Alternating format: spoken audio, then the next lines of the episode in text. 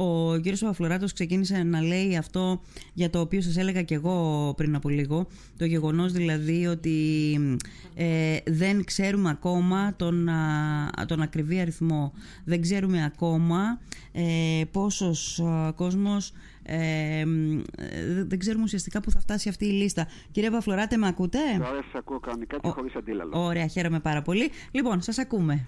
Ε, έλεγα, ξεκίνησα μάλλον να λέω ότι είναι τελείως διαφορετικό να έχουμε είκοσι και τριάντα χιλιάδες νεκρούς και διαφορετικό να έχουμε πενήντα και ογδόντα χιλιάδες mm. ή, γιατί ακούγονται και κάποια σενάρια, και να φτάσει και τους εκατό χιλιάδες. Ναι, ναι. Έχουμε αυτή τη στιγμή μια τεράστια ανθρωπιστική καταστροφή, πρωτοφανή ανθρωπιστική καταστροφή για τα mm. δεδομένα της Τουρκίας τουλάχιστον, που σημαίνει μια τεράστια οικονομική επιβάρηση στην ήδη ασθενή και ε, ισχνή το τελευταίο διάστημα ε, τουρκική οικονομία. Mm-hmm. Υπάρχουν ε, πάρα πολλοί άνθρωποι οι οποίοι είναι κάτω από τα χαλάσματα, mm-hmm. πολύ περισσότεροι που είναι τραυματίες, mm-hmm. και όχι μόνο τραυματίες, αλλά δυστυχώς είναι και ε, ε, αγνοούμενοι, ναι. και πολλοί εξ αυτών είναι άστεγοι, mm-hmm. και πρέπει να, το κράτος να φροντίσει για την εκτροφή τους, ναι. για την στέρασή τους και για την απασχόλησή τους σε βάθος χρόνου, γιατί αν αυτοί οι άνθρωποι μείνουν εκεί, είναι μια ενδυνάμει κοινωνική βόμβα, βόμβα. Mm-hmm. τα θεμέλια του mm-hmm. τουρκικού κράτους. Mm-hmm. Επομένως έρχονται ε, δύσκολες στιγμές, δηλαδή είναι μπροστά οι δύσκολες mm-hmm. μέρες για την ε, Τουρκία. Mm-hmm. Ναι. Αυτό, είναι, αυτό είναι το δεδομένο. Ναι. Ε, βεβαίως δεν ξέρουμε αν θα απαιτηθεί, γιατί ακόμα και οι ξένοι οίκοι ακόμα είναι επιφυλακτικοί στο να πούνε πόσο ποσοστό του ΑΕΠ θα απαιτηθεί. Mm-hmm. Μιλάνε κάποιοι και για πενήντα δισεκατομμύρια. πενήντα δις διάβαζα. Ναι. Θεώρητο, mm-hmm. εάν φτάσει αυτό το ύψος, mm-hmm. το οποίο δεν μπορεί να δώσει ουσιαστικά κανείς άλλος πλην της Δύσεως. Mm-hmm. Γιατί σίγουρα κάποια κράτη θα δώσουν. Το Κάταρ θα δώσει, είναι δεδομένο, θα δώσει κάποια χρήματα. Ναι. Ε, αλλά επειδή η αραβική αλληλεγγύη δεν υπάρχει στιγματικότητα, υπάρχει μόνο στα χαρτιά ή στο μυαλό ορισμένων, mm. και αυτό το αποδεικνύει καλύτερα από όλους το Παλαιστινιακό, mm-hmm. ε, δεν πρόκειται να πάρει πάρα πολλά χρήματα ο κύριος Ερντογάν από αραβικά κράτη. Θα mm. πάρει κάποια ποσά, ίσως κάποια χρήματα από Σαουδική Αραβία, αν και είμαι επιφυλακτικός, από τα Ηνωμένα Αραβικά Εμιράτα και από κάποια άλλα κράτη. Αλλά αυτά θα είναι σταγόνα στον ωκεανό των αναγκών του. Ναι. Άρα πάλι η Δύση θα έρθει εδώ να καλύψει εδώ το κενό. Θα... Ναι, γιατί φαίνεται ότι και η Ρωσία, επειδή αντιμετωπίζει τρέχουσες ανάγκες λόγω ναι. του πολέμου, mm-hmm. δεν θα μπορεί να καλύψει και αυτό το τεράστιο ποσό. Ναι. Επομένως, εκ των πραγμάτων θα στραφεί προς τη Δύση. Ναι. Αυτό τι μπορεί να σημαίνει? Δηλαδή, ε, ε, ε, τώρα μιλάμε και αρκετά συναισθηματικά και λογικό είναι, γιατί αυτή τη στιγμή πεθαίνουν άνθρωποι, ακριβώς, η λίστα ακριβώς. του θανάτου αυξάνεται, αλλά από κάποια στιγμή και μετά θα παίξει το πολιτικό παιχνίδι. Δηλαδή, θα υπάρξει ένα brand fair, θα υπάρξει ένα, ένα παζάρι, ας πούμε, να μιλήσουμε με όρους ε, τουρκικούς. Ε, πιστεύετε ότι μπορεί να αλλάξει η στάση άρδιν της Τουρκίας, ακριβώς γιατί τώρα έχει ανάγκη και τη Δύση? Ε, κοιτάξτε, άρδιν να αλλάξει δεν γίνεται. Αυτή τη στιγμή αυτό το οποίο βλέπουμε είναι μια αλλαγή, μια μεταβολή του κλίματος. Mm-hmm. Και βέβαια η οποία δεν γίνεται χωρίς να υπάρχουν αντιδράσεις. Είδατε τι είπε ο κύριος Γιάντζη, ναι. όπου ουσιαστικά απεκάλεσε τους ε, ανθρώπους της ΕΜΑ κατασκόπους. Mm. Άρα, αντιδράσεις... Λιδωρήθηκε όμως. Λιδωρήθηκε. Ναι. Ε, αυτό είναι η αλήθεια. Αλλά υπάρχουν και άλλα και δημοσιεύματα και σημερινά δημοσιεύματα που ε, είναι επιφυλακτικά, για να μην πω επικριτικά. Επιφυλακτικά για εμάς, επικριτικά για τους Ισραηλινούς. Mm-hmm. Που και αυτοί έστειλαν διακόσιους τόσους άνδρες κάτω να βοηθήσουν. Ναι, ναι. Ε, επομένως υπάρχουν αντιστάσεις. Και σίγουρα η υψηλή στρατηγική μιας χώρας δεν αλλάζει από τη μια στιγμή στην άλλη. Mm-hmm. Άρα θα πρέπει να το δούμε σε μεσοπρόθεσμα, αν όχι μακροπρόθεσμα ορίζοντα. Ναι. Αυτή τη στιγμή αυτό το οποίο βλέπουμε είναι να αλλάζει το κλίμα. Και είναι θετικό. Ναι. Το κλίμα βεβαίως δεν ε, ε, αλλάζει ευθύνη της Ελλάδος. Mm-hmm. Διότι η Ελλάδα από την αρχή είχε απλώσει χείρα φιλίας και είχε πει ότι εμείς δεν θέλουμε να αποκλείσουμε ποτέ την Τουρκία. Mm-hmm. Θέλουμε να συμμετάσχει σε όλα τα φόρα, σε όλους τους συνεταιρισμούς που γίνονται στην Ανατολική Μεσόγειο. Mm-hmm. Η Τουρκία από μόνη της είχε αυτοαποκλειστεί, για να χρησιμοποιήσω ένα δόκιμο όρο, mm-hmm. με τον απλούστο λόγο ότι επικαλ, επικαλεί το διατάξεις που δεν υπάρχουν στο διεθνές δίκαιο, που έβαλε συνεχώς μαξιμαλιστικές αξιώσεις, mm-hmm. ζητώντας πράγματα που δεν τις ανήκουν. Mm-hmm. Άρα εξαρτάται από τη γείτονα χώρα να αλλάξει αυτή την πρακτική. Βλέπουμε ότι και τις επόμενες ώρες του σεισμού εξέδωσε δύο ναύτεξ. Η μία αφορά την, περίπου τα χωρικά τα δικά σας, λίγο πιο, πιο νότια, με, τα χωρικά της Χίου, κατ' ουσία μεταξύ Χίου και Λέσβου, mm-hmm. η άλλη αφορούσε στα Δωδεκάνησα. Mm-hmm. Ε, τις τελευταίες μέρες έχουν περιοριστεί. Έχει περιοριστεί η δραστηριότητα της τουρκικής πολεμικής αεροπορίας στο Αιγαίο και είναι λογικό, διότι ε, στρέφεται προς Ανατολάς να μεταφέρει υλικό και εξοπλισμό στις πληγείς περιοχές. Mm-hmm. Θα διαρκέσει αυτό? Mm. Κανείς δεν το γνωρίζει. Mm. Όποιος κάνει πρόβλεψη ε, νομίζω ότι εκτίθεται. Κινδυνεύει να εκτεθεί, μάλλον, γιατί η πρόβλεψη είναι επισφαλής. Mm. Για, γιατί δεν πρέπει να ξεχνάμε ότι ο κύριος Ερντογάν έχει μπροστά του εκλογές, mm. οι οποίες αργά ή γρήγορα θα γίνουν. Θα γίνουν δεκατέσσερις Μαΐου, θα γίνουν δεκαοκτώ Ιουνίου που είναι η καταληκτική ημερομηνία, mm-hmm. θα δοθεί παράταση. Πάντως θα γίνουν. Mm-hmm. Mm. Και ο κύριος Ερντογάν διακυβεύει το πολιτικό του μέλλον, κάποιοι λένε ακόμα και το βιολογικό του μέλλον σε αυτές τις εκλογές. Mm. Ότι μπορεί να οδηγηθεί, όπως το έχει προαναγγείλει η αντιπολίτευση, ενώπιον ενός ειδικού δικαστηρίου. Mm. Άρα θα κάνει τα πάντα για να επανεκλεγεί. Επειδή είναι προφανώς δύσκολο mm. και θα ήταν ηθικά κατακριτέο να βομβαρδίσει, να κινηθεί προς τη Συρία, προς Νότον, δεν υπάρχουν πολλά πεδία στη, στην εξωτερική πολιτική όπου θα, θα μπορούσε να πετύχει μία νίκη mm-hmm. για να την εξαργυρώσει εκλογικά. Mm-hmm. Ναι. Άρα είμαστε επιφυλακτικοί. Εμείς ελπίζουμε ότι το κλίμα το οποίο έχει δημιουργηθεί θα συνεχιστεί, θα είναι υποφελία και των δύο λαών, αρκεί να καταλάβουν και οι Τούρκοι ότι μακροπρόθεσμα αυτό τους συμφέρει. Τους συμφέρει η, η σχέση καλής γειτονίας, τους συμφέρει να μην έχουν μαξιμαλιστικές αξιώσεις, τους συμφέρει να σεβαστούν το διεθνές δίκαιο. Σας θυμίζω ότι είναι ουσιαστικά η μόνη χώρα στον κόσμο μαζί με τη Βενεζουέλα που δεν έχει κυρώσει το δίκαιο της θαλάσσης. Mm. Τη σύμβαση του Μοντέγκο Μέη της Τζαμάικα δέκα Δεκεμβρίου του ογδόντα δύο. Έχουν περάσει mm. τόσα χρόνια. Μιλάμε για σαράντα και πλέον χρόνια. Ναι. Συνεχίζει λοιπόν να ακολουθεί αυτή την πρακτική. Από την Τουρκία εξαρτάται. Να σας θυμίσω ότι ο, ο κύριος Ερντογάν είχε κατηγορήσει τον τότε πρωθυπουργό, τον κύριο Τσίπρα, ότι αθέτησε τις συμφωνίες του για τους οκτώ που είχαν στήσει άσυλο. Mm-hmm. Εν συνεχεία είπε το Μητσοτάκης γιοκ. Mm-hmm. Άρα το μπαλάκι είναι στην άλλη πλευρά του Αιγαίου. Mm-hmm. Δεν είναι σε εμάς. Mm-hmm. Εμείς δείξαμε για μία ακόμη φορά ότι κατανοούμε πως η φυσική καταστροφή δεν έχει σύνορα. Ναι. Ο ε, ανθρώπινος πόνος δεν, δεν έχει ταυτότητα. Ναι. Είτε είσαι Έλληνας, είσαι Τούρκος, είτε οτιδήποτε. Εμείς τρέχουμε να συμπαρασταθούμε. Και πάντοτε το έκανε αυτό ο Έλληνας. Mm. Να σας θυμίσω στο δεύτερο παγκόσμιο πόλεμο, τους κατακτητές Ιταλούς, εμείς εδώ τους διατρέφαμε από τα ελάχιστα τρόφιμα που είχαμε. Mm-hmm. Άρα έχει, ε, είναι, δεν, θα, δεν ξέρω αν πάω το πως στο ντι εν έι, στο αίμα του, ή έχει ο Έλληνας αυτή την τάση να συμμερίζεται τον πόνο του άλλου σε ανθρώπινο επίπεδο. Ναι. Αλλά από την άλλη πλευρά δεν μπορούμε να παραχωρήσουμε και γενικά δικαιώματα.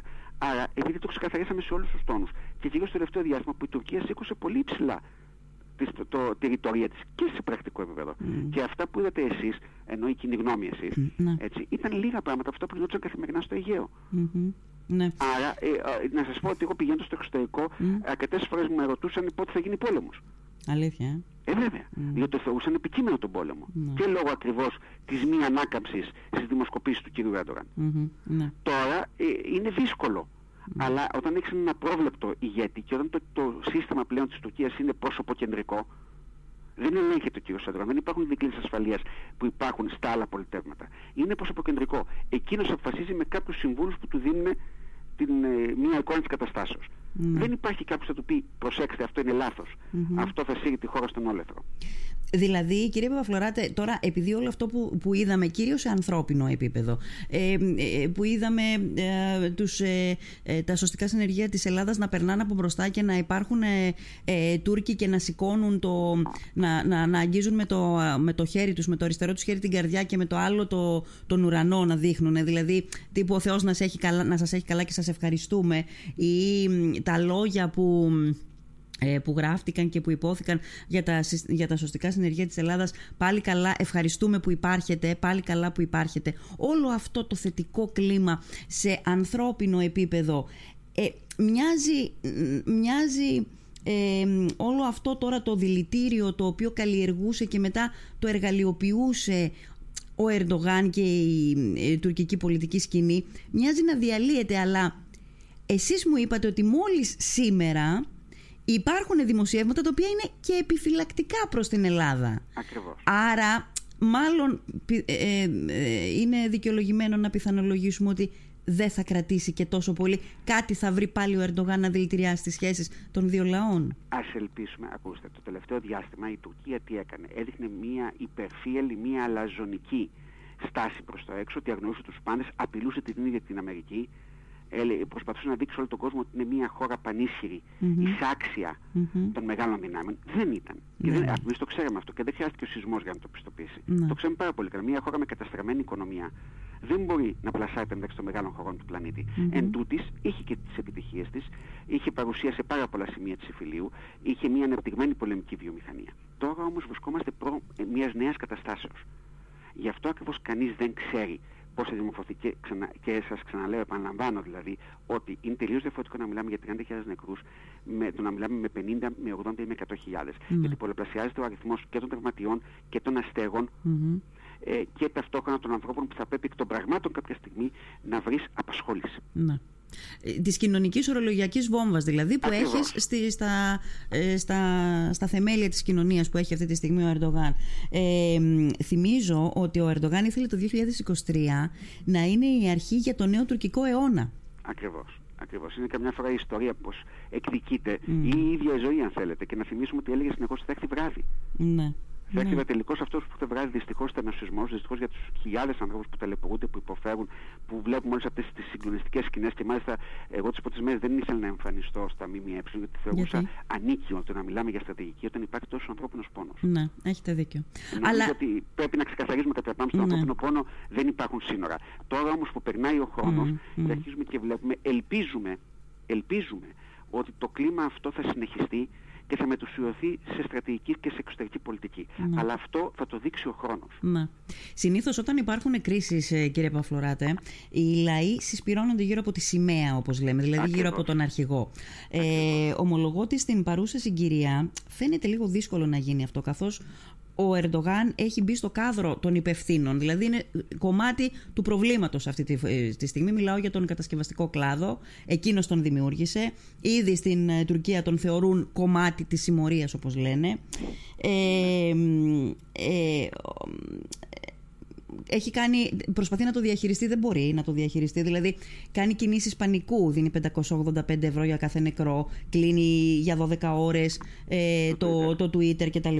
Όμως ο, ο κόσμος έχει κινητά, οι Τούρκοι έχουν κινητά, είναι σύγχρονοι πολίτες με, με την... Ε, όπως μπορεί να λογίσει κανείς τον χαρακτηρισμό αυτό του σύγχρονου πολίτη, ε, και εικόνες όπως αυτή με την πολυκατοικία που δεν ξέρω αν την είδατε, που, που ήταν άθικτη, ούτε τα ναι, τζάμια ακριβώς, έσπασαν. Ναι, έγειρε και έμεινε ολόκληρη προς τα πίσω, άθικτη, αποκαλύπτει ο, α, ότι... Ε, ε, ε, ξέρω ότι είναι πάρα πολύ δύσκολο, νομίζω είναι πάρα πολύ δύσκολο να το διαχειριστεί ο Ερντογάν. Και ο Ετζεβίτ το ενενήντα εννέα είχε να διαχειριστεί δεκαεπτά χιλιάδες νεκρούς και τις εκλογές που ήταν σε δύο χρόνια, αν θυμάμαι καλά. Σωστά. Τώρα όμως ο Ερντογάν... Σε τρία ήτανε. Τώρα όμως ο Ερντογάν έχει να διαχειριστεί έναν ασύλληπτο αριθμό και εκλογές σε ελάχιστο χρονικό διάστημα. Ακριβώς. Αλλά δεν πρέπει να βλέπουμε την Τουρκία με τα μάτια της Δύσεως. Να θυμηθείτε ότι πρώτον η αντιπολίτευση τώρα δεν μπορεί να ασκήσει πολύ μεγάλη κριτική. Mm. Διότι οποιοδήποτε μέτρο πάρει φιλολαϊκό θα πρέπει να το στηρίξει. Δεύτερον, ελέγχει τους αρμούς της εξουσίας, όπως λέμε, και ελέγχει και πάρα πολύ τα ΜΜΕ σε πολύ μεγάλο βαθμό. Μην νομίζετε ότι ο Τούρκος, γιατί είναι απέραντη χώρα Τουρκία, mm. ότι ο Τούρκος Κωνσταντινούπολεως ή του Πόντου μαθαίνει την έκταση της καταστροφής. Mm. Δεν είναι τόσο απλά τα πράγματα. Και βεβαίως πολλές φορές αυτός ο εκμαυλισμός συνειδήσεων, το, τα πεντακόσια ογδόντα ευρώ, τα εξακόσια ευρώ τα, και την ανθρωπιστική βοήθεια που θα διαχειριστεί το καθεστώς Ερντογάν. Mm. Γιατί έχει στην αντιπολίτευση. Το καθεστώς θα διαχειριστεί. Και να σας θυμίσω ότι οι περιοχές που επλήγησαν είναι προπύργια του εντοργανισμού, του Α Κ Π. Ναι, παίρνει πολύ υψηλά ναι. πρόσταση. Ε, σε κάποιες περιοχές παίρνει ογδόντα τοις εκατό, σε άλλες παίρνει πολύ άνω του πενήντα τοις εκατό. Mm-hmm. Επομένως, εκεί υπάρχει ήδη ένα σύστημα διακυβέρνησης, γιατί το, το, το κυβέρνηση Ερντογάν είναι. Είναι είκοσι χρόνια στην εξουσία, είναι καθεστώς πλέον. Mm. Το Μάρτιο κλείνει, κλείνει είκοσι χρόνια. Mm. Άρα υπάρχει ένα μοντέλο το οποίο ξεκινάει από πάνω και διαχέεται προς την κοινωνία. Mm-hmm. Επομένως δεν ξέρουμε εάν θα έχει τόσο μεγάλες απώλειες. Θα έχει απώλειες είναι δεδομένο. Δεν ξέρουμε αν θα έχει τόσο μεγάλες απώλειες. Και θυμηθείτε ότι η αντιπολίτευση έχουμε φτάσει δεκατρείς του μηνός και δεν έχει ορίσει. Και δεν έχει ορίσει. Κανονικά ήταν τώρα να τον ορίσει τον υποψήφιο. Σήμερα ναι. να τον ανακοινώσει, δεν πιστεύω θα γίνει αυτό. Ναι. Ε, υπάρχουν τώρα αντιτιθέμενες απόψεις. Κάποιοι λένε ότι αν κάνει τις εκλογές πιο γρήγορα, mm. επειδή ακριβώς θα, θα δώσει εκείνος τη βοήθεια. Και mm-hmm. είναι περιοχές που πλειοψηφεί το Α Κ Π, mm-hmm. είναι, είναι δηλαδή συμπαθούντες οι ψηφοφόροι, mm-hmm. θα μετριάσει την κατακραυγή. Mm-hmm. Ότι αν δηλαδή οι εκλογές πάνε πιο πίσω, τότε όλοι θα έχουν δει την έκταση της καταστροφής mm-hmm. και της διαφθοράς. Mm-hmm. Και το πιθανότερο είναι να ε, υπάρχει μεγάλο κύμα καταψήφισης. Να εκμεταλλευτεί δηλαδή λένε, το μούδιασμα ουσιαστικά της κοινωνίας ναι, του. Μούδιασμα και, της, και του ιδίου του Ερντογάν. Mm. Να σας θυμίσω ότι το πρώτο εικοσιτετράωρο ήταν εξαφανισμένος. Ναι, ναι. Κανείς δεν είχε συνειδητοποιήσει την έκταση καταστροφής. Ναι. Εδώ μιλάμε για ε, πολυκατοικίες που, από ό,τι μαθαίνω από ε, Τούρκους συναδέλφους, δεν έχει πλησιάσει άνθρωπος και εκεί διαβιούσαν ε, χίλια και δύο χιλιάδες άτομα. Ναι. Συγκροτήματα ολόκληρα. Εγώ μένω σε συγκρότημα και ξέρω πολύ καλά τι σημαίνει αυτό. Ναι. Εκεί δεν έχει πλησιάσει άνθρωπος. Όταν ε, σηκωθούν τα μπάζα, θα, θα, θα αυξηθεί ο αριθμός των νεκρών και σίγουρα ναι. κάποιους δεν τους βγούμε ποτέ. Mm. Επομένως, ακόμα είναι ρευστή η κατάσταση. Γι' αυτό λέω ότι χρειάζεται υπομονή. Κάποιοι άλλοι λένε ότι εάν περάσει ο χρόνος θα μπορέσει να καλύψει τις, ε, ε, αυτό το χαμένο έδαφος, να ε, δώσει σε βάθος χρόνου κάποιες παροχές. Φυσικά μιλάμε για χρήματα άμεσα, γιατί δεν μπορεί να πάει πολύ κάτω οι mm. εκλογές, δεν μπορούν να παραταθούν. Ένα εξάμηνο. Mm. Είναι το άρθρο εκατόν δεκαεννέα του συντάγματος. Mm. Επομένως, σε έξι, σε έξι μήνες, λέει, κάπως θα έχει διορθώσει την κατάσταση. Mm. Δεν το ξέρουμε. Ακούγεται δύσκολο. Αλλά... από τον Έλληνα και αλλιώς ναι. από τον μέσο Ευρωπαίο. Ναι, ναι. Υπάρχει και μια άλλη πτυχή σε όλο αυτό, κύριε Παπαφλωράτε, που δεν έχει ακουστεί ιδιαίτερα, ακριβώς γιατί είμαστε στο κομμάτι του ανθρώπινου πόνου και δεν γίνεται και διαφορετικά. Ε, εκεί που χτύπησε, που ήταν, που ήταν το επίκεντρο του σεισμού, ήταν να γίνει, πρόθεση της κυβέρνησης του Ερντογάν, ήταν να γίνει το πυρηνικό εργοστάσιο. Το ακούγει, ναι, ναι. ναι. Δεν ήταν να γίνει, κατασκευάζεται. Κατασκευάζεται, κατασκευάζεται, ναι, έχετε δίκιο. Ήταν να εγκαινιαστεί και μάλιστα είναι σε τόσο προχωρημένο βαθμό οι εργασίες κατασκευής, που ουσιαστικά φέτος είχε οριστεί ως έτος που θα εγκαινιαζόταν με την παρουσία και του Ρώσου Προέδρου. Ναι. Επομένως είναι σε πολύ μεγάλο βαθμό. Και φώναζαν και ορισμένοι Τούρκοι και, και εμείς είχαμε σηκώσει σε πολύ μεγάλο βαθμό το θέμα ότι περιβαλλοντολογικά ήταν ε, δίκοπο μαχαίρι, ήταν αυτοκτονία αυτό που κάνουν οι Τούρκοι. Δεν ξέρω αν θα το ξανασκεφτούν, γιατί έχουν ε, προχωρήσει πολύ την κατασκευή και έχουν διαθέσει τεράστια κονδύλια. Αλλά νομίζω ότι ίσως και στην τελευταία στιγμή θα μπορέσουν να αναστείλουν τη λειτουργία του. Διότι αν αυτή η καταστροφή είχε πλήξει το εργοστάσιο, mm. μιλάμε για ε, ένα πλήγμα το οποίο θα το νιώθαμε και εμείς πολύ βαθιά. Θα ξεπερνούσε τα όρια της Τουρκίας, βεβαίως. Ε, ε, εκτηριακά έχει προχωρήσει πολύ, δηλαδή. Ναι, ναι, ναι. Σε πολύ μεγάλο βαθμό. Έπαθε ζημιά. Κάποιοι λέγανε, κάποιοι λέγανε ότι θα, το, θα προλάβουμε τον κοινιάς και υπό των εκλογών. Mm, ναι. Γι' αυτό σας λέω ότι κατασκευάζεται δύο τρία χρόνια τώρα. Ναι. Ζημιά έπαθε. Ε, από όσο λένε οι Τούρκοι, αν έχετε προσέξει, κανείς δεν έχει μιλήσει γι' αυτό επισήμως. Mm, ναι. Από όσο λένε οι Τούρκοι, δεν έχει υποστεί ζημιά, αλλά συγγνώμη, δεν μπορεί κανείς να τους έχει εμπιστοσύνη. Ναι, σωστά. Έχετε δίκιο. Μάλιστα. Ε, μάλιστα. Είναι πάρα πολύ, είναι τεράστιο θέμα που αλλάζει, είναι τεράστιο θέμα που αλλάζει τα πάντα. Ε, δεν ξέρω, έχετε δίκιο, συμφωνώ μαζί σας σε αυτό που λέτε, ότι ε, ο αναθεωρητισμός δεν μπορεί να αλλάξει από τη μία στιγμή στην άλλη και δεν μπορεί να αλλάξει ίσως και ακόμη και με τέτοιου είδους γεγονότα. Απλώς είναι παρενθέσεις όλα αυτά, αλλά πώς μπορεί κανείς να λογίσει το θάνατο τόσων χιλιάδων ανθρώπων ως παρένθεση? Δυσκολεύομαι να καταλάβω πώς θα το κάνει ακόμα και ο ίδιος ο Ερντογάν. Έχετε δίκιο, αλλά σας επαναλαμβάνω ότι δυστυχώς βλέπουμε την Τουρκία συνήθως ναι. μέσα από τα μάτια, τα δικά μας. Τα μάτια. Τα δικά μας. Mm. Είναι τελείως διαφορετικό το καθεστώς. Μακάρι να συνειδητοποιήσει καταρχήν de facto το αφήγημα του Ερντογάν, ένα μεγάλο μέρος κατέρευσε. Mm. Διότι ζήτησε διεθνή βοήθεια το, το τρίτο εικοσιτετράωρο. Mm. Άρα αυτό σημαίνει ότι κατάλαβε και ο ίδιος, και το ένιωσαν και οι Τούρκοι, ότι αυτό το πανίσχυρο μοντέλο που πλάσαρε προς το εσωτερικό κυρίως ναι. δεν ανταποκρινόταν στη πραγματικότητα. Mm. Ε, επομένως, και μόνο εξ αυτού λόγου φαίνεται ότι ένα μεγάλο μέρος της προπαγάνδας του κατέρευσε. Ναι. Εν τούτης, μην τον υποτιμούμε, έχει, χαρτιά, έχει πολλά χαρτιά στα χέρια του, και να θυμίσουμε ότι και η αντιπολίτευση ε, πλειοδοτούσε σε εθνικιστική ρητορία. Ναι, ναι, δεν μιλάμε ναι. να έχει μια ειρηνόφιλη αντιπολίτευση, mm. η οποία θέλει τις, την καλή γειτονία μεταξύ των, των δύο λαών και θέλει να βασίζονται οι σχέσεις στο διεθνές δίκαιο. Ναι. Μιλάμε για μια αντιπολίτευση η οποία πλειοδοτούσε ναι. σε εθνικιστική ρητορία, ξεπροκλήσεις, και τον οθούσε να κάνει αυτό που πρέπει και να τον στήριζε. Ναι, θυμάμαι, του έλεγε πήγαινε, πάρε ένα νησί, πήγαινε. Ακριβώς. Και εμείς είμαστε εδώ. Ακριβώς. Mm. Αντιλαμβάνεστε λοιπόν ότι ε, πρέπει να είμαστε πάρα πολύ επιφυλακτικοί. Ναι. Ελπίζουμε να συνεχιστεί, ελπίζουμε ο ανθρώπινος πόνος και η, η απόδειξη, αν θέλετε, η πολλωστή απόδειξη, εμείς το ξέρουμε πολύ καλά, ο, των ελληνικών αισθημάτων, που εμείς όσες φορές έχουμε περάσει κρίση με την Τουρκία δεν εργαλειοποιήσαμε ποτέ την ιστορία. Ενώ η Τουρκία την εργαλειοποιεί. Εμείς δεν εργαλειοποιήσαμε ποτέ ούτε τη γενοκτονία των Ποντίων, mm-hmm. την Μικρασία, τον, το Κυπριακό. Mm-hmm. Δεν την εργαλειοποιήσαμε στην επίπεδο εξωτερικής πολιτικής. Mm-hmm. Η Τουρκία το κάνει. Mm-hmm. Το κάνει συστηματικά και είδατε τις προκλήσεις τελευ... την τελευταία διετία. Τι θυμηθήκαν την άλωση της Τριπολιτσάς που έκανε mm-hmm. για γενοκτονία. Τι θυμηθήκαν, ε, πολλές φορές είπαν θα μας στείλουν πίσω στην Πελοπόννησο. Mm-hmm. Όλα αυτά εν μία νυχτή να σβηστούν.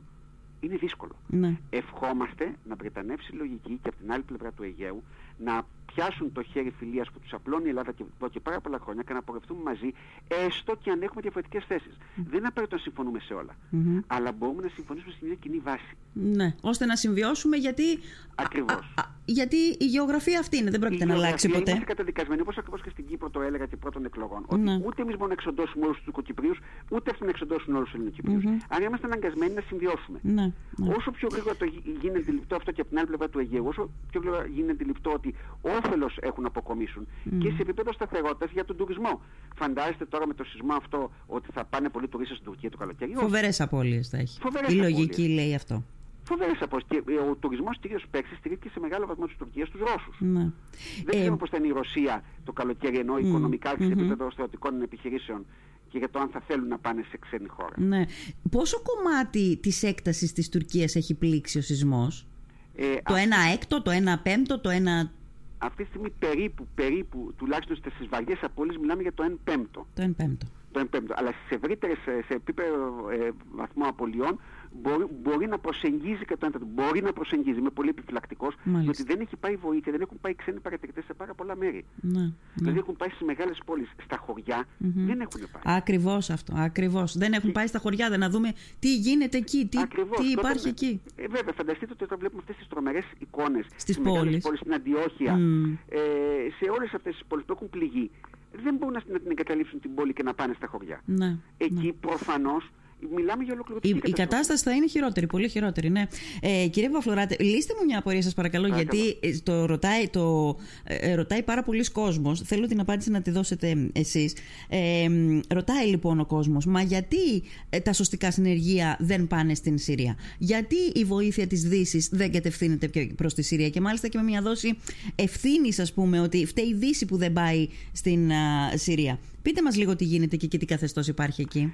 Λοιπόν, ε, καταρχήν πρέπει να ξεδιαλέγουμε κάποια πράγματα. Η περιοχή που επλήγει στην Συρία ελέγχεται σε πάρα πολύ μεγάλο βαθμό από την λεγόμενη δημοκρατική αντιπολίτευση mm. και από τις τουρκικές δυνάμεις. Mm-hmm. Το καθεστώς Άσαντ ελέγχει ένα πολύ μικρό μέρος των περιοχών που έχουν πληγεί. Mm-hmm. Αυτό είναι ένα το κρατούμενο. Δεύτερον, η Ελλάδα πρωταγωνίστησε πριν από τρεις-τέσσερις ημέρες, ήταν η πρώτη χώρα που έθεσε το θέμα της Συρίας στην Ευρωπαϊκή Ένωση και πράγματι αποφασίστηκε η εκταμείευση κάποιων πόρων, κάποιων χρημάτων για να βοηθεί ο λαός της Συρίας. Mm-hmm. Εν τούτης, αυτή τη στιγμή το καθεστώς Άσαντ θέλει αυτό να γίνει μέσω των δικών του μηχανισμών. Και εκεί υπάρχει το πρόβλημα, διότι έχουν, η, η Ευρωπαϊκή Ένωση δεν αναγνωρίζει, έχει βάλει κυρώσεις το καθεστώς Άσαντ. Ναι. Ε, ξέρετε, έχουν γίνει mm-hmm. τώρα και έντεκα χρόνια ότι mm-hmm. σκοτώνει, γενοκτονεί τον ίδιο του λαό ναι. και υπάρχει μια επιθυμία να αλλάξει το καθεστώς. Mm-hmm. Από εκεί και πέρα όμως, σε ανθρωπιστικό πλαίσιο, έχει κινητοποιηθεί η διεθνής κοινότητα. Ναι. Και θα δούμε ότι πηγαίνει και εκεί η βοήθεια και βλέπουμε ότι σε, όχι στον ίδιο βαθμό mm-hmm. με την Τουρκία, αλλά πηγαίνει και εκεί. Απλά εκεί είναι μια εμπόλεμη περιοχή. Ναι. Δεν πρέπει να το ξεχνάμε αυτό το πράγμα. Ναι. Δεν πας έτσι σε μια εμπόλεμη περιοχή. Δεν πας, ακριβώς. Πρέπει να δοθούν εγγυήσεις, να δοθούν διασφαλίσεις. Εδώ κατηγορείται, εγώ δεν μπορώ να το βεβαιώσω, mm-hmm. το καθεστώς Άσαντ, ότι ε, κάποιες περιοχές τις έπληξε. Mm. Δηλαδή που είχαν ήδη, ήδη υποστεί τα, τα δεινά του σεισμού, ότι μετά πήγε και τις μοβάρτησε. Δεν ξέρω αν αυτό αληθεύει ή όχι. Σε κάθε περίπτωση, έντεκα χρόνια εμφυλίου πολέμου στη Συρία δεν μπορούν mm. να, να παραβλεφθούν και να σβήσουν μια νυχτή. Μακάρι οι ίδιοι Σύριοι να βρουν μια λύση. Mm. Πάντως και ο Επίτροπος Ευρωπαϊκής Ένωσης που mm. είναι για τη Συρία είπε ότι είναι πάρα πολύ άδικο να κατηγορούν την Ευρωπαϊκή Ένωση ότι δεν έχει, ότι δεν έχει πάρει μέτρα. Mm. Το αντίθετο. Mm. Δηλαδή, εμείς έχουμε πάρει μέτρα και θέλουμε να φτάσει η ανθρωπιστική βοήθεια και εκεί. Και η αλήθεια είναι ότι η Ελλάδα και σε αυτό το πλαίσιο πρωταγωνίστησε. Mm. Όπως πρωταγωνίστησε και ε, στο θέμα της Τουρκίας.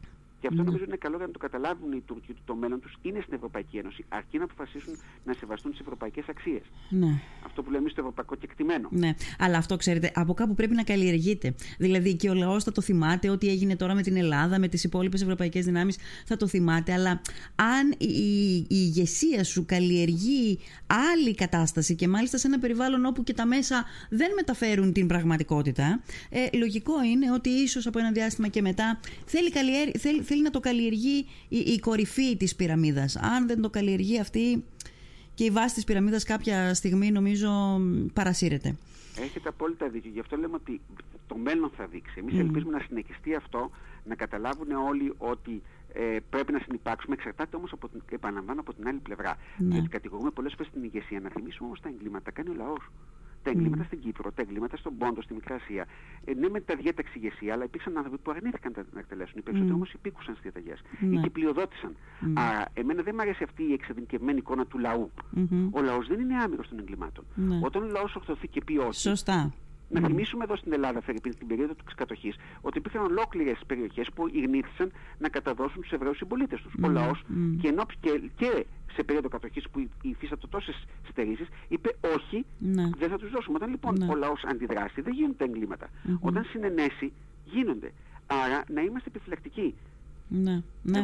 Σωστά. Στην εξίσωση πάντα μπαίνει και ο λαός. Πάντα. Ακριβώς. Και θέλω να συνεχιστεί αυτό το κλίμα και λυπάμαι που χρειάστηκε να έρθει μια ανθρωπιστική καταστροφή και δει τέτοιες εκτάσεως για να μπορούν να αντιληφθούν και από την άλλη πλευρά του Αιγαίου ότι εμείς είμαστε εδώ και έχουμε τη χείρα απλωμένη και θέλουμε πραγματικά να είμαστε μαζί ναι. με τους Τούρκους και να ε, τους βάλουμε και στην Ευρωπαϊκή Ένωση και να συνενέσουμε και να ναι. γίνει σεβασμός των δικαιωμάτων. Να θυμηθείτε, πριν από λίγες ημέρες μας ζητούσαν, μας έθεταν το θέμα μειονότητας στη Θράκη. Mm. Όταν αυτή τη στιγμή η τουρκική μειονότητα στη Θράκη ακμάζει, mm-hmm. μουσουλμανική με συγχωρείτε, mm-hmm. και αυτή την αποκαλούν τουρκική, ενώ η ελληνική μειονότητα βάσει των συνθήκων στην Ήμβρο, την Δάντη και Κωνσταντινούπολη έχει εξελιχθεί. Ναι, ακριβώς. Ναι.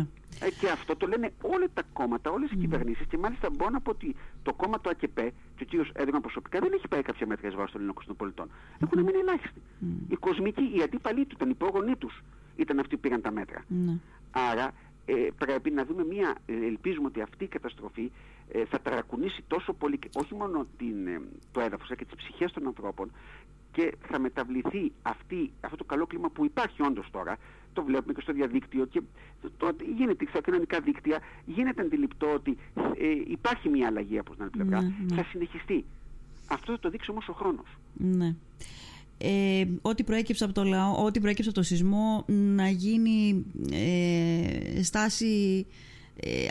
να υπάρξει, να προκληθεί μάλλον αλλαγή στάσης και από το λαό και από την, πολι... από το...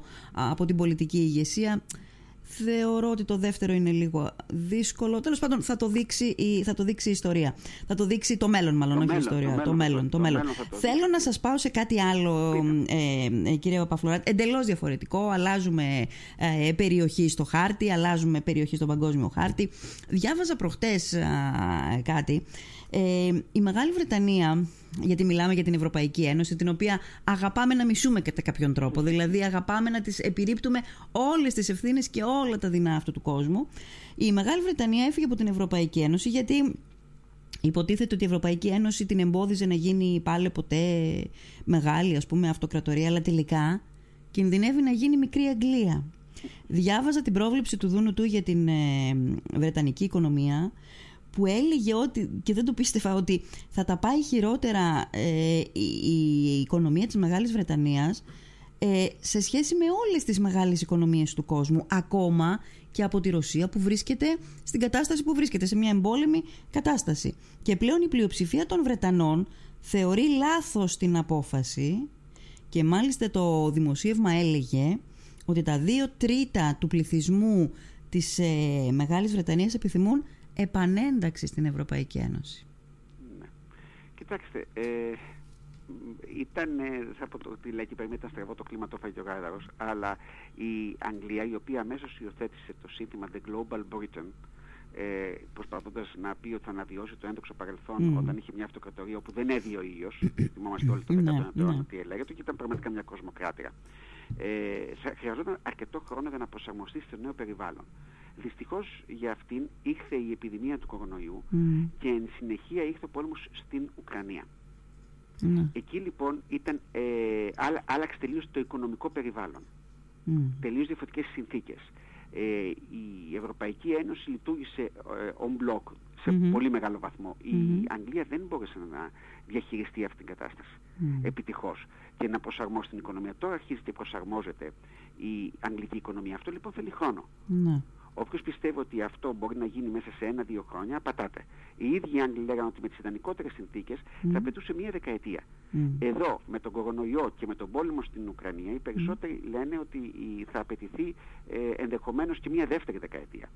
Αλλά ας μην έχουμε καμία αμφιβολία, η mm-hmm. Αγγλία είναι όντως μια μεγάλη δύναμη, το Ηνωμένο Βασίλειο. Mm-hmm. Γιατί δεν ξέρουμε κατά την θα μείνει ενωμένο ακόμα. Mm-hmm. Γιατί η Σκωτία λέει ότι θέλει να διαπροποιηθεί. Mm-hmm. Mm-hmm. Στη Βόρεια Ιρλανδία βλέπουμε ότι για πρώτη φορά οι Καθολικοί mm-hmm. πήραν το πάνω χέρι πληθυσμιακά. Mm-hmm. Οπότε μπορεί να θέσουν κάποια στιγμή θέμα ε, ένωσης, ένωσης με το υπόλοιπο Ιρλανδικό κράτος, με το Έιρε. Mm-hmm. Ε, εν πάση περιπτώσει, το Ηνωμένο Βασίλειο όπως το ξέρουμε σήμερα Ε, βρίσκεται σε μια δύσκολη θέση, γιατί πάρα πολύ απλά όλοι οι σχεδιασμοί είχαν γίνει με τα δεδομένα του δύο χιλιάδες δεκαέξι. Δηλαδή, mm. ακόμα και αυτοί που ήταν mm. υπέρ του Brexit, mm. έλεγαν ότι ε, θα πρέπει να υπάρχει σταθερή οικονομία για να μπορέσουμε να ενισχύσουμε. Ιδανικό παγκόσμιο περιβάλλον κτλ.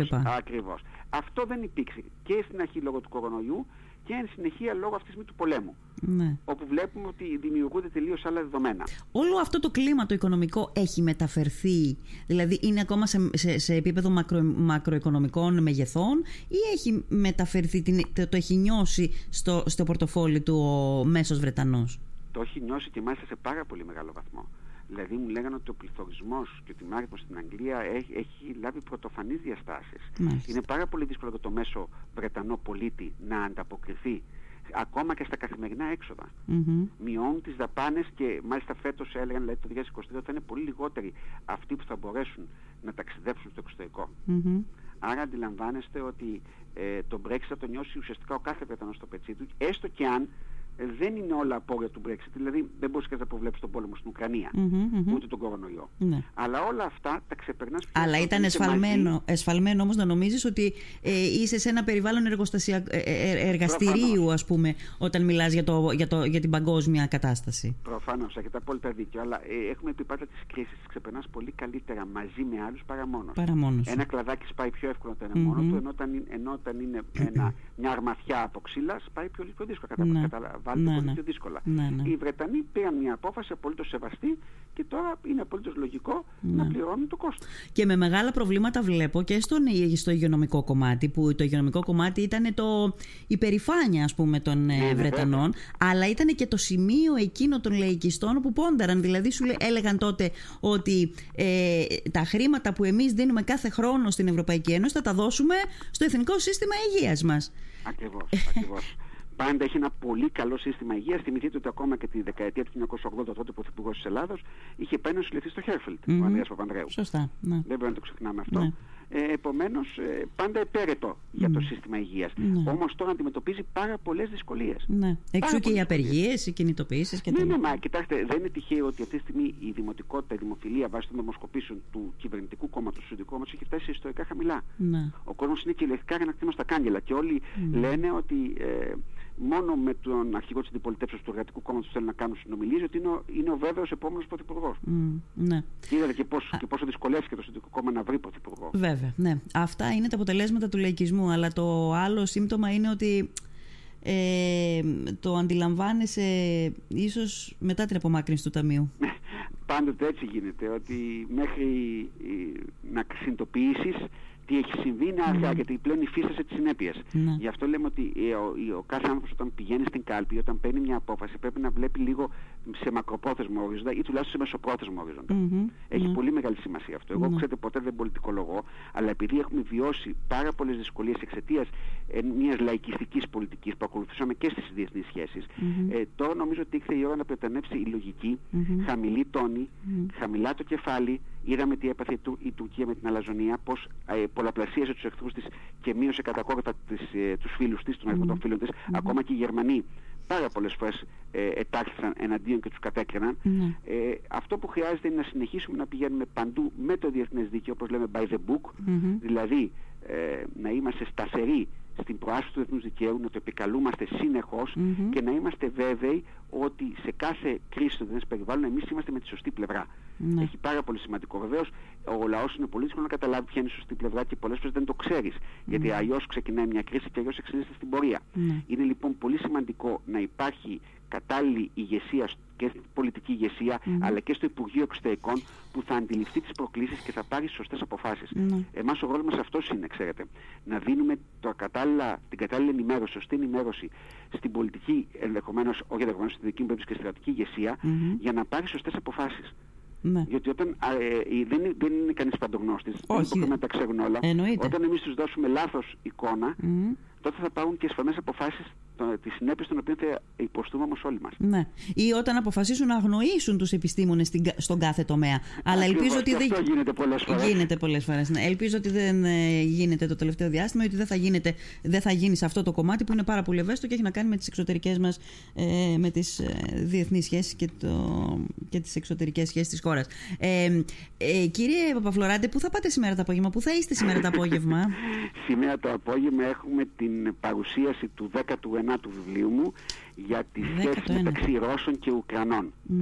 Θα το παρουσιάσουμε στο Δήμο Μαρουσίου εδώ στην Αθήνα, τον Δήμαρχο, τον πρώην Υπουργό τον κ. Ρουσόπουλο, ε, τον πρόεδρο του Συνδέσμου Επιτελών Εθνικής Αμήνης, τον κύριο Μπελεγράτη, τον αντιστράτηγο, mm-hmm. και τον διεθνολόγο τον Γιάννη Τομίτσιο. Mm-hmm. Είναι η δεύτερη παρουσίαση που κάνουμε. Το βιβλίο κυκλοφόρησε τέτοια εποχή πέρσι, mm-hmm. την εικοστή πρώτη Φεβρουαρίου, τρεις μέρες πρώτης εκδηλώσεως της ρωσικής επιθέσεως. Και ε, με, με την προοπτική, με το, με το σκοπό, αν θέλετε, εκ μέρους μου, ότι ασχέτως του πώς θα η κρίση θα εξελισσόταν, γιατί κανείς δεν μπορούσε να προβλέψει, ουσιαστικά εμέσως πλην σαφώς εγώ το φοβόμουν και, το, και φαίνεται από το βιβλίο πώς θα εξελιχθεί αυτή η κρίση, τουλάχιστον να είναι σωστά ενημερωμένοι οι Έλληνες. Σοβούσε δηλαδή πριν, ναι. την, ε, πριν το χτύπημα, τέλος πάντων, πριν την, την, την, ε, τη σύραξη, σοβούσε μια κατάσταση μεταξύ των δύο λαών. Ναι, δυστυχώς ναι. Δυστυχώς ναι. Εγώ όταν πρώτα επισκέφθηκα την περιοχή τη δεκαετία του ενενήντα, ναι. ε, μπορούσα να καταλάβω ότι ναι, μεν υπήρχε, ε, και αυτό φαίνεται από το νου της ιστορίας, έτσι, μια σχέση που πάρα πολλές φορές ήταν φιλική μεταξύ των λαών. Mm-hmm. Υπήρχαν όμως και προβλήματα. Υπήρχαν και περίοδοι που οι δύο αυτοί λαοί ήταν αντιθέμενοι, υποστήριξαν αντίθετα στρατόπεδα. Mm-hmm. Και ε, οι διαφορές δυστυχώς δεν επελύθησαν με την κατάρρευση της Σοβιετικής Ενώσεως και την ανακήρυξη της ε, Ουκρανικής Ανεξαρτησίας. Και είναι χαρακτηριστικό ότι υπέρ της ανεξαρτησίας ψήφισε και οι κάτοικοι του Ανατολικού τμήματος της Ουκρανίας. Mm-hmm. Ε, γιατί δυστυχώς στην Ελλάδα δεν ξέρουμε ότι η γλώσσα στην περίπτωση της Ουκρανίας δεν σήμαινε πουδενή λόγο και το εθνικό φρόνημα. Ναι, ναι. Ε, υπάρχουν, το, το είδαμε, το έβλεπα εγώ και το πληροφόρησα τώρα, ότι έχω πάρα πολλούς φίλους στην Ουκρανία. Ότι υπάρχουν περιοχές όπου υπήρχε συντριπτικό ποσοστό ρωσόφωνων, αν και οι περισσότεροι Ουκρανοί πάντα ήταν δίγλωσοι, μιλούσαν mm-hmm. και ρωσικά και ουκρανικά. Mm-hmm. Αλλά στα ανατολικά, όπου υπήρχαν πάρα πολλοί ρωσόφωνοι, όπως το Χάρκοβο, mm-hmm. αυτή τη στιγμή το ογδόντα τοις εκατό των κατοίκων είναι στα χαρακόμματα και πολεμάει. Mm-hmm. Και πολεμάει τους Ρώσους. Mm-hmm. Αυτό που κατάφερε εντός εγωγικών η ρωσική επίθεση είναι να γαλβανίσει τον ουκρανικό εθνικισμό. Να, να φτιάξει ένα έθνος. Ναι, δεν υπήρχε ο ουκρανικός εθνικισμός. Mm, mm. Δηλαδή αυτή την έννοια του πατριωτισμού mm. δεν τη βλέπαμε στους Ουκρανούς. Mm. Μπορεί να την βλέπαμε στους κατοίκους των Βαλτικών Δημοκρατιών. Mm. Δεν τη βλέπαμε στους Ουκρανούς. Τη βλέπουμε τώρα όμως. Τη βλέπουμε τώρα ακριβώς. Mm. Και είναι τα δύο, και είναι παράδοξο ότι ασχέτως του πώς θα εξελιχθεί ένας πόλεμος, γιατί ποτέ κανείς δεν μπορεί να προβλέψει πώς θα εξελιχθεί μια, μια στρατιωτική σύραξη. Mm. Αυτό είναι κάτι το, το πρώτο που μαθαίνουμε εμείς και μαθαίνουμε στους σπουδαστές μας στις στρατιωτικές σχολές είναι αυτό. Αλλά να θυμάστε ότι υπάρχουν δύο απτά αποτελέσματα. Το πρώτο είναι αυτό που σας ανέφερα πριν. Ο γαλβανισμός του ουκρανικού εθνικισμού. Και το δεύτερο είναι μια γεωπολιτική ήττα για τη Ρωσία. Γιατί θα ενταχθούν, είτε έτσι τα Ρώσια θα ενταχθούν κάποια στιγμή στο ΝΑΤΟ, η Φινλανδία και η Σουηδία. Mm. Δηλαδή αυτό που θέλει να αποφύγει, το να φέρει το ΝΑΤΟ πιο κοντά της η Ρωσία, αυτό το εντός εικόνων το επέτυχε. Και βεβαίως για δύο γενιές, όπως λένε όλοι οι επιστήμονες, έχει διαμορφώσει ένα μίσος στον ουκρανικό λαό. Καταργούνται τους Ρώσους. Mm. Καταργούνται τους Ρώσους. Αυτό δεν συνέβαινε. Mm. Αυτό που δεν είναι λόγο δεν συνέβαινε πριν την εκδήλωση ρωσικής επιθέσεως. Τώρα όμως, γιατί, ε, λόγω των εγκλημάτων, λόγω των βομβαρδισμών, ξέρετε, δεν πλήττονται μόνο στρατιωτικοί στόχοι. Όταν πλήττονται ε, σταθμοί παραγωγής ρεύματος, ξέρετε τι σημαίνει το να μην έχει ρεύμα με τις συνθήκες, yeah. συνθήκες χειμώνα mm. στην Ουκρανία. Yeah. Αυτό πλήττει τον μέσο πολίτη. Ναι. Όταν, όταν ε, η ε, διατροφική αλυσίδα διαταράσσεται, όταν δηλητηριάζονται ποτάμια και ε, πηγάδια, mm. ε, αυτό πλήττει τον μέσο Ουκρανό πολίτη. Mm. Ο μέσος λοιπόν Ουκρανός πολίτης αυτή τη στιγμή αποκτά μια έρθρα, ένα μίσος για τον Ρώσο. Mm. Εξού και αυτό το οποίο κάποιοι, που το λέω εσφαλμένα, είπαν τις πρώτες ημέρες του πολέμου ότι ε, ο πόλεμος τελείωσε διότι οι Ουκρανοί προδόκονται με λόγια τους Ρώσους, δεν ίσχυσε. Mm. Και δεν ίσχυσε σχεδόν ποτέ. Ναι. Ναι. Ακόμη Άρα. και σε περιοχές που υπήρχε πλειοψηφία των ρωσόφιλων ήταν επιφυλακτική. Mm. Είχαμε περιπτώσεις και μου τα λέγανε οι άνθρωποι που ανήκουν στην ε, μειονότητα τη ρωσόφωνη, στο Λουγκάνσκ και στον Ντονέτσκ. Mm. Λέγαμε τι είχατε να κάνετε εδώ. Mm. Ναι. Από, που, αυτά που, που, που, αυτό που είπατε τώρα πριν από λίγο ξυπνάει μνήμες πραγματικά που τις...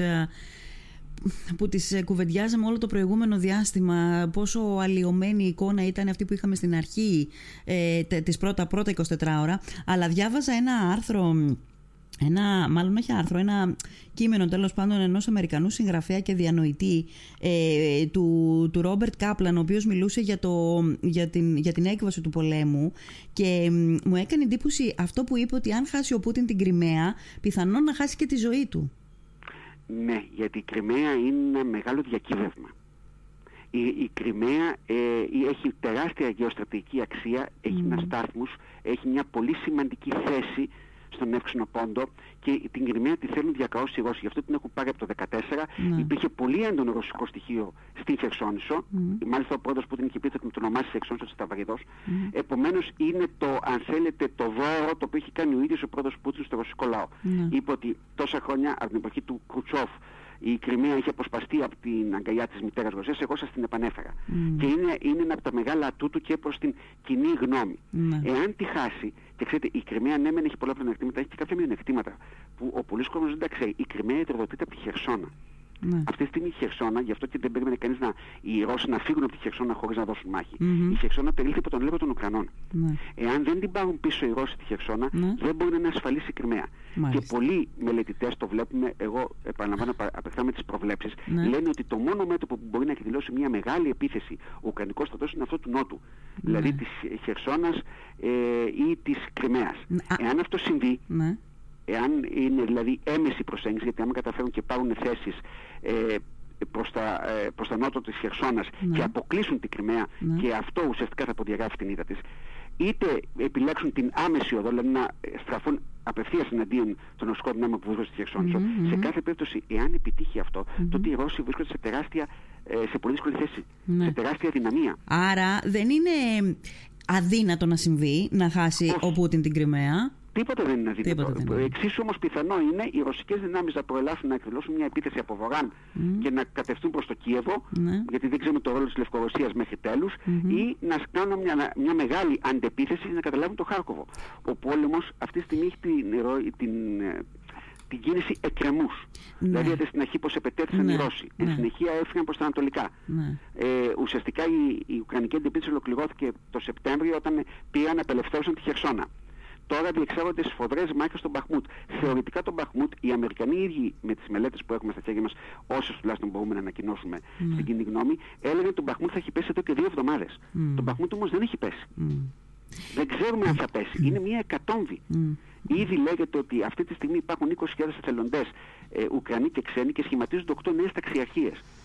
Αυτό δείχνει λοιπόν ότι ο πόλεμος θα παραταθεί, πολλό δε μάλλον εφόσον πλέον οι Ουκρανοί έχουν ε, και ισχυρότερα πολεμικά μέσα, έχουν τα φραγισμένα τελευταία γενεάς που είναι εφάμιλα, αν όχι καλύτερα στις περισσότερες των περιπτώσεων των αντίστοιχων ρωσικών, mm-hmm, έχουν καλύτερο πυροβολικό και κάποια στιγμή φοβούμαι ότι αργά γρήγορα, και φοβούμαι γιατί θα χαθούν ζωές, θα πάρουν και πολεμικά αεροσκάφη. Mm-hmm. Αυτό mm-hmm θα αλλάξει τελείως την πλάστιγκα, διότι ναι, μεν είναι εξαφανισμένη ουσιαστικά η ρωσική πολεμική αεροπορία από τους οργανούς της Ουκρανίας, mm-hmm, και πάντα ήταν το πιο αδύναμο όπλο που mm-hmm διέθετε η Σοβιετική Ένωση και μετέπειτα η ε, Ρωσία, mm-hmm, αλλά το να πάρουν οι Ουκρανοί έστω και εφ δεκαέξι mm-hmm θα αλλάξει τελείως την ισορροπία του πολέμου. Ναι, μάλιστα. Τώρα και από αυτό που είπατε δημιουργούνται πάρα πολλές ερωτήσεις. Μου δημιουργούνται πάρα πολλές ερωτήσεις, όπως παραδείγματος χάρη ότι μήπως ουσιαστικά ο κόσμος, ο υπόλοιπος κόσμος έχει αρχίσει και αφομοιώνει τις, ε, τους κραδασμούς, τους πολεμικούς κραδασμούς, γιατί στην αρχή υπήρξε ε, ε, πολύ, μεγάλο, ε, πολύ μεγάλα αλυσιδωτά προβλήματα και στην οικονομία και στο, στο κομμάτι το ενεργειακό. Τώρα σαν να φαίνεται, πληθωρισμός υπάρχει ακόμα, αλλά σαν να φαίνεται ότι ο, ο κόσμος, ο υπόλοιπος, συνηθίζει τον πόλεμο. Δεν ξέρω, θέλετε να πείτε δύο λόγια γι' αυτό? Είναι ο μεγαλύτερος φόβος για μένα, και ανθρωπιστικά και σε επίπεδο αρχών. Το να συνηθίσουμε στην ιδέα ότι υπάρχει ένας πόλεμος, ε, τώρα τι να κάνουμε, αυτό είναι. Mm. Όχι, είναι ένας πόλεμος στην Ευρωπαϊκή Ήπειρο, κάτι που θεωρεί το αδιανόητο. Mm. Πριν από πριν από ένα χρόνο και ένα μήνα. Ναι. Ότι θα γίνει τέτοιος πόλεμος, θα γίνει τέτοια εγκλήματα. Ναι. Υπάρχουν πάρα πολλά εγκλήματα πολέμου που έχουν γίνει, ωστόσο έχουν δημοσιοποιηθεί πολλά από τις ρωσικές δυνάμεις, mm, έχουν γίνει από όλες τις πλευρές. Mm. Ε, βεβαίως, ε, δυστυχώς, η μεριά του Λέοντος ανήκει στους Ρώσους. Ακούμε για φοβερά πράγματα. Mm. Ε, δεν θέλω να τα πω στον αέρα μέχρι να επιβεβαιωθούν, γιατί εγώ mm πάντα μου αρέσει ως νομικός να μιλάω με στοιχεία, αλλά mm-hmm αυτά που έχουμε στα χέρια μας και οι εικόνες οι οποίες έχουμε δει, mm, μας δείχνουν και τρομερά εγκλήματα, mm, τα οποία γίνονται. Και αυτό είναι. Ε, λυπάμαι, είναι το μεγάλο δυστύχημα του πολέμου. Ότι έχει πλέον ο, ο, ο άνθρωπος, ο μέσος άνθρωπος έχει εξαχριωθεί. Mm. Ξέρετε τι σημαίνει να φεύγουν από σπίτια και να παγιδεύουν τις πόρτες των ψυγείων με κριτικά και να πηγαίνει το παιδί και να, να διαμελίζεται, mm, ή τις πόρτες των σπιτιών. Mm. Αυτά είναι τραγικά εγκλήματα. Έχουν, υπάρχουν δυστυχώς βιασμοί παιδιών. Mm. Και ε, για αυτά τα εγκλήματα πολύ φοβούμαι δεν θα καθίσει κανείς στο σκαμνί. Να πω στον λόγο ότι η, ούτε η Ρωσία ούτε η Ουκρανία έχουν κυρώσει τις σχετικές συμβάσεις, έχω αναγνωρίσει την δικαιοδοσία του Διεθνούς Δικαστηρίου, ναι, ε, και τώρα ψάχνει η διεθνής κοινότητα να βρει έναν τρόπο, mm, για να λογοδοτήσουν αυτοί οι άνθρωποι, γιατί ναι, τα εγκλήματα αυτά δεν έχουν ταυτότητα, ούτε έχουν θρησκεία ή ε, εθνότητα. Ναι. Δεν πρέπει να ξεχνάμε ότι η ελληνική, η ελληνική κοινότητα που υπήρχε στη Μαριούπολη και στο νότο της Ουκρανίας, mm, αυτή τη στιγμή ε, έχει εξαφανιστεί, δεν ξέρουμε mm-hmm που βρίσκεται, mm-hmm, και δυστυχώς αυτοί που έκαναν σε μεγάλο βαθμό τα εγκλήματα ήταν μουσουλμάνοι Τσετσένοι. Ναι, ναι, ναι. Ναι, άλλο παράδοξο κι αυτό. Ακριβώς. Ε, όταν, όταν η ρωσική πλευρά από την αρχή επεκαλείται το θρησκευτικό κριτήριο για τον πόλεμο. Ναι, ακριβώς. Αλλά απ' την άλλη ε, προσκαλούσε τους Τσετσένους, να, τους μουσουλμάνους Τσετσένους δηλαδή, να κάνουν τα εγκλήματα εναντίον των ε, Ορθοδόξων. Τέλος πάντων, ε, είναι, θέλω να πω απλώς τελειώνοντας ότι αν πρέπει, επειδή η κριτική, η σωστή κριτική, ε, είναι καλό να γίνεται, αν θέλουμε κάπου να κριτικάρουμε το δυτικό κόσμο, είναι στο ότι αν είχε τα μάτια του πιο ανοιχτά τότε το δεκατέσσερα στην Κριμαία και αν δεν εμφορούνταν τόσο πολύ από, την, από, την, πώς να πω, από το συναίσθημα του κατευνασμού, ίσως να μην γινόταν αυτά. Έχετε απόλυτα δίκιο. Ήταν οι εγκληματικές αποφάσεις της περίοδου εκείνης και γι' αυτό βαρύνεται η Δύση και γι' αυτό βαρύνονται και οι δημοφιλείς Αμερικανοί πρόεδροι. Και το έχει ανοίξει μεγάλη συζήτηση στην Αμερική, συγκεκριμένα για τον πρόεδρο Ομπάμα, ο οποίος με την ε, αμέριστη υποστήριξη του ΜΜΕ παρουσιάστηκε ως ένας πάρα πολύ πετυχημένος πρόεδρος. Στο εσωτερικό πράγματι πήρε αρκετά μέτρα, αλλά στη διεθνή πολιτική νομίζω ότι μάλλον δεν τα κατάφερε καλά. Και ας θυμηθούμε αν μη τι άλλο την Αραβική Άνοιξη mm. και τι προβλήματα δημιούργησε mm. και σε εμάς τους Ευρωπαίους και ειδικότερα στους Έλληνες. Mm. Mm. Άρα ε, λοιπόν όλα αυτά επανεξετάζονται και κυρίως πρέπει να αντιμετωπίζεις μια κρίση εν τη γενναίες της. Mm. Εάν την αφήσεις mm. να εξελιχθεί, τότε είναι σίγουρο ότι τη βρεις μπροστά σου γιγαντωμένη και ίσως τότε είναι πάρα πολύ δύσκολο να την, να την αντιμετωπίσεις. Ναι. Σε αυτό το πλαίσιο και το βιβλίο έχει γραφεί για να καταλάβουν λίγο την ιστορία οι αναγνώστες mm-hmm. ε, του, του, του πολέμου κατ' ουσίαν. Πώς λέγεται, κάνουμε. Είπαμε το βιβλίο λοιπόν, ξαναπείτε το, μου. Το βιβλίο λέγεται «Συνοπτική ιστορία των σχέσεων mm. μεταξύ Ρωσίας και Ουκρανίας». Mm. Μια σύγχρονη κρίση με ρίζες από το παρελθόν. Μάλιστα. Ωραία. Κύριε Παπαφλωράτο, σας ευχαριστώ πάρα πολύ για αυτή την κουβέντα. Να είστε Εγώ καλά. Σας ευχαριστώ πάντως στη διάθεσή σας.